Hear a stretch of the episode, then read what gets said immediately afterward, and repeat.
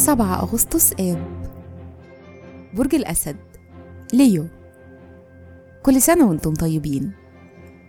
الصفات العامة للبرج الرفيع المشرف الطفل المبدع الفنان والمحب. الكوكب الحاكم الشمس. العنصر النار. الطالع في يوم ميلادكم. رحلة الحياة.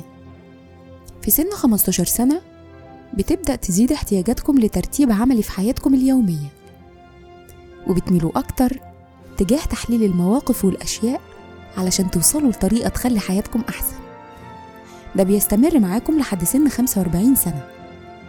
لما بيحصل نقطة تحول وبيزيد ساعتها اهتمامكم بالعلاقات والتناغم والإبداع الشخصية علشان أنتم عادة واثقين من نفسكم.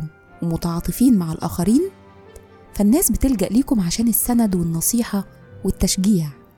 عندكم رغبة ملحة دايما للتعبير عن نفسكم. مهرة العمل بما إنكم ودودين وجذابين وعندكم القدرة على الكلام والتعبير فأكيد أكيد بتنجحوا في مجالات الترفيه والمسرح خصوصا لو ممثلين. أنتم ممكن كمان تنجذبوا للشغل في مجالات البيزنس. تأثير رقم يوم الميلاد أهم الصفات اللي بيمنحها لكم رقم سبعة هي إنكم محللين وبتفكروا في الغير وعندكم حاسة النقد.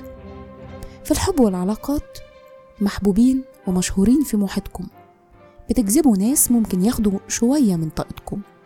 علشان كده ضروري جدا إنكم تميزوا كويس في اختياراتكم للعلاقات. بيشارككم في عيد ميلادكم النجمة العالمية تشارليز تيران. وكل سنة وأنتم طيبين.